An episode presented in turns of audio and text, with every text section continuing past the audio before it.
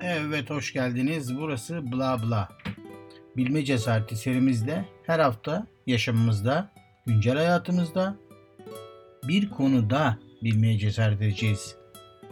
Bilme cesaretiniz var mı? Karşınızda bilgi doktoru. Evet merhabalar. Bu hafta zaman hakkında konuşmak istiyorum. Zaman nedir? Zamanı biliyor muyuz? Zamanı bilmeye cesaretiniz var mı? Keşke gün içinde daha fazla zaman olsaydı. Yapabilirdim belki bunu. Yetiştirebilirdim. Ne sıklıkla söylediniz? Her zaman yerine getirilmesi gereken son tarihler, başa çıkılması gereken sorunlar, zamanınızı çalan istekler vardır. Zamanınızın çoğu başkalarının isteklerini karşılamak için mi kullanıyorsunuz? Zamanınızın kontrolünün elinizde daha fazla olmasını ister miydiniz? İnsanın kullanabileceği tüm kaynaklar arasında zaman en değerli ve kullanımı en zor olandır. Benim önerdiğim zamandan tasarruf etmek için zaman harcamalısınız. O yüzden bu podcast'i dinlemelisiniz. Zamanı kendi yararınıza nasıl kullanacağınızı öğrenmek için zaman ayırmalısınız. Emin olabileceğiniz tek şey kendi zamanınızı yönetmez ve kontrol etmezseniz diğer her şeyi kontrol etmenin, yönetmenin daha zor olacağıdır. Bu bölümde size gerçekten zamanı yönetme konusunda öz bilgiler verecek ve zaman yönetimi konusunda 3 yöntemi anlatacağım. Zamanınızın patronu olmaya var mısınız? Önce zamanın nasıl bir şey olduğuna bakalım. Zaman evrensel bir şeydir.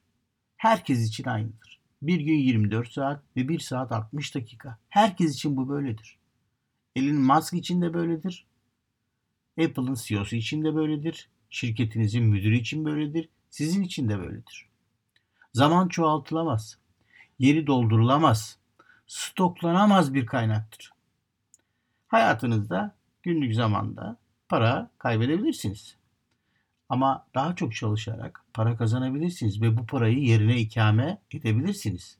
Ama zamanı saklayamazsınız ve kaybedince yerine koyamazsınız. Aylık kazandığınız parayı ya da babanızdan aldığınız harçlığı düşünün. Bunu harcarken bir bütçe yaparsınız kafanızda. Mutfağa bu kadar, işte giyime, eğitime şu kadar ya da harçlığınızsa e, hobilerinize bu kadar, spora bu kadar, eğlenmeye bu kadar, yemeye içmeye bu kadar, kitaplara bu kadar dersiniz. Dolayısıyla paranızı bütçe yaparak kullanırsınız. İşte zamanı yönetmek de zamanı bütçelemektir aslında. Bütçe yaparak zamanı kullanmaktır. Zamanı yönetmek, zamanınızı nasıl harcayacağınız üzerinde daha fazla kontrol sahibi olmak ve onu kullanma şekliniz hakkında mantıklı kararlar vermek anlamına gelir. Geldiğim andan eve gittiğim zamana kadar hiç boş vaktim yok gibi görünüyor. Yönetim her zaman her şeyin dün yapılmasını ister. Burada bir sorun var Ahmet. Sırala olur mu? Veya şuradaki hisse senetlerini kontrol eder misin Melike? Bu çok önemli. Veya bu siparişleri çarşambaya kadar müşterilere ulaştırmamız gerekiyor Kemal. Bu acil. En önemli öncelik. Size söylüyorum buradaki her zaman her şey önceliklidir. Yaşamınız boyunca bunların hepsini duyacaksınız. Ya da kendi kendinize ben bunu niye yetiştiremiyorum, niye bu konuda geri kaldım, paçalarınız tutuşacak, işi yapmaya ya da ödevinizi yapmaya çalışacaksınız. Kısıtlı zamanda. Neden? Zamanı yönetemiyorsunuz çünkü. İşte bu zamanı yönetemememize neden olan bazı düşmanlar var. Onlardan bahsedeceğim şimdi. Aslında bu bizden kaynaklanıyor. İçimizde var bu. Öncelik eksikliğimiz var. Hangi işler önce, hangi işler sonra bunu belirleyemiyoruz. Yetki veremiyoruz. Her şeyi kendimiz yapmak istiyoruz. Sosyal hayatta da, iş hayatımızda da, okul hayatında da, da akademik hayatta da. Sürüncemede bırakıyoruz. Üç gün sonra yaparım, ya yarın yapayım, yemekten sonra yapayım. Hep öteliyoruz. Ve en kritiği plansızlığımız var. İşte bu dört düşman bizim zamanı yönetmemizi engelliyor. Aslında bunlar dışarıda değil, içimizde olan düşmanlar. İşte bu düşmanları alt ederek zamanımızı yönetmek için sizlere çok etkili yöntemler anlatacağım. İlk yapmamız gereken şeylerden bir tanesi yapmak zorunda olduğumuz işler için öncelik sırası oluşturabilmek. Eğer öncelik sıramız olmazsa önemli olan işleri atlamış, önemsiz olan işlere çok fazla zaman harcamış olabiliriz. Bu yöntemlerden ilki Eisenhower. Ike, Amerika Birleşik Devletleri 34. Başkanı eski bir asker. Onun bulduğu bir matris. Bu problemi çözüyor. Aslında uygulaması çok basit bir teknik. Çok detaylı anlatmayacağım. Özünü anlatacağım her zaman olduğu gibi. Bir A4 kağıt kılıyorsunuz. Bu A4 kağıdın ortasına büyük bir artı çiziyorsunuz. Yani A4'ü 4'e bölüyorsunuz. Şimdi kağıda baktığımız zaman 4 tane bölümümüz var. Burada yapmamız gereken işleri önem sırasına göre dizeceğiz. Peki önem sırasını nasıl belirleyeceğiz? Şu soruyu soracağız. Yapacağımız iş önemli mi, önemsiz mi, acil mi, acil değil mi? İşte elimizdeki bu dört parçaya bölünmüş A4'ün ilk bölümüne önemli ve acil yazacağız. İkinci bölümüne önemli, acil değil yazacağız. Üçüncü bölüme önemsiz ve acil değil yazacağız. Son dördüncü bölüm ise önemsiz ama acil yazacağız.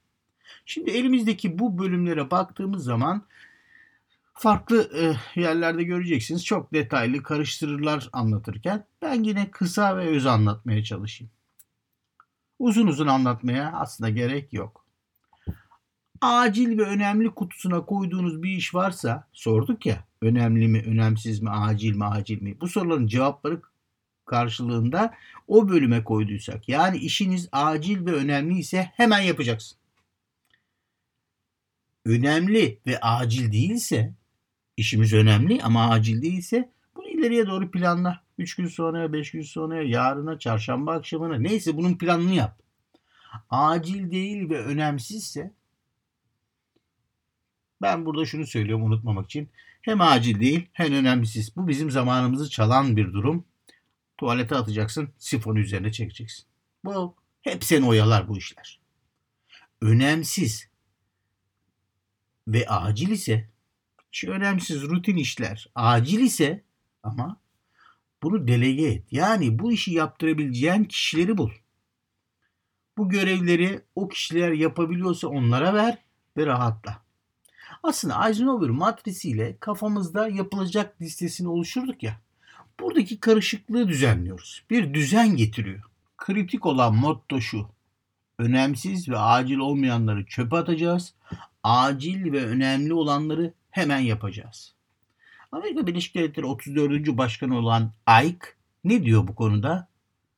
Önemli olan nadiren acildir ve acil olan şey nadiren önemlidir. Lütfen bunu unutmayın. Öncelikleri oluşturmak için ikinci yöntem Covey yöntemidir. Önemli nokta burada öncelikle önemli işleri yapmaktır. Kritik nokta bu arkadaşlar. Öncelikle önemli işleri yapacağız. Peki neden öncelikle önemli işleri yapacağız? Covey bunu bir kavanoz doldurma metoduyla anlatıyor. Kavanozu boş bir kavanoz düşünün. Kavanozun yanında büyük taşlar var, çakıllar ve, ve kum var. Bunların hepsi bu kavanozu tam olarak dolduruyor. Ancak önceliklendirmede yanlış yaparsanız kavanozu hiçbir zaman dolduramıyorsunuz. Hep fazla parçalar kalıyor. Yani önce kavanoza kumları, sonra çakılları, sonra büyük taşları koyarsanız hiçbir zaman kavanozu doğru dolduramıyorsunuz. Burada büyük taşlar önemli işler. Çakıllar ondan daha az önemli olan işleri, kumlarsa en az önemli işleri tanımlıyor.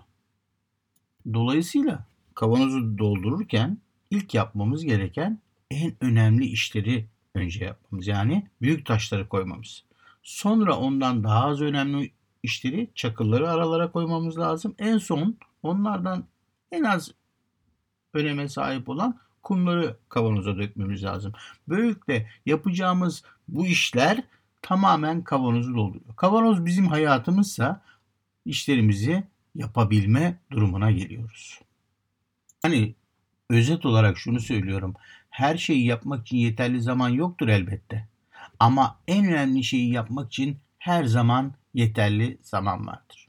Böylelikle öncelik sırasını oluşturduk. Yapmamız gereken ne burada? İşte üçüncü tekniğimizde bunu cevaplıyor. Pomodoro tekniği.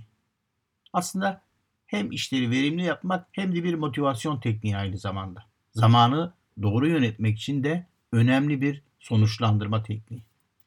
Pomodoro tekniği çalış ve mola sistemiyle çalışıyor. Ama çalış bölümü çok uzun olmuyor tabii ki.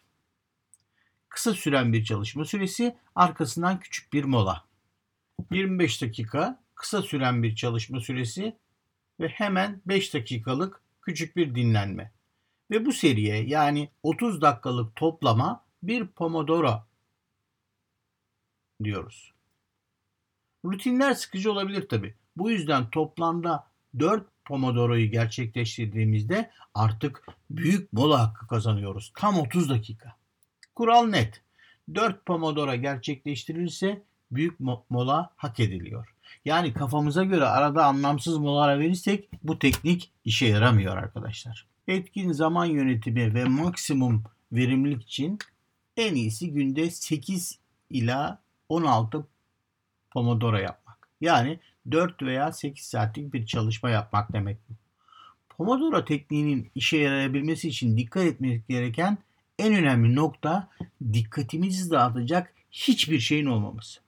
Bu hem çevresel hem de kullandığımız malzemeler açısından çok önemli. Yani cep telefonlarımız, televizyon filan bu gibi şeylerin olmaması lazım. Gürültülü bir ortamda olmamız lazım. E, kafamızı da rahat boşaltmış olmamız lazım. Ama ben burada e, size bir tüyo vereyim. Genelde ben bu tekniği kullanırken ve çalışırken bir müzik türünü dinliyorum. Aslında bu konsantrasyonu da çok üst düzeye çıkartıyor. Çünkü bu müzik türünün ritmi kalp atışıyla aynı. Barok tarzı müzik dinliyorum. Dolayısıyla barok müzik çalışmada konsantrasyonunu da arttırıyor. Bunu da denemenizi tavsiye ediyorum.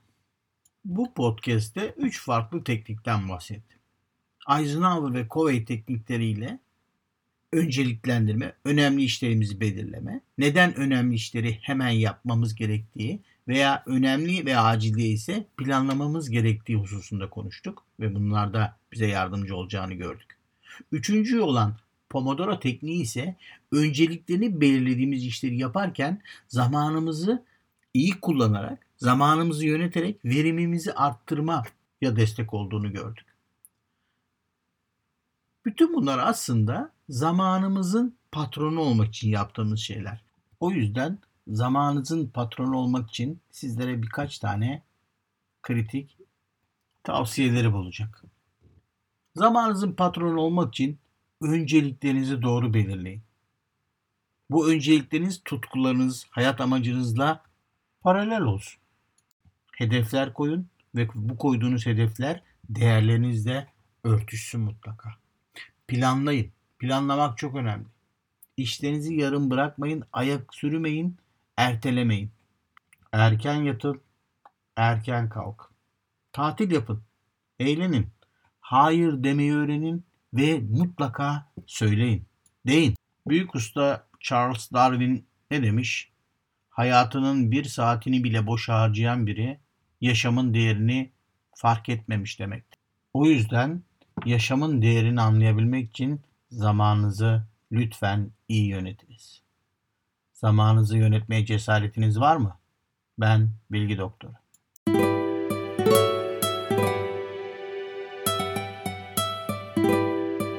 Bu haftada bizimle birlikte olduğunuz için teşekkür ediyoruz. Bir sonraki bölümümüzü izlemeyi ve dostlarınızla paylaşmayı unutmayınız.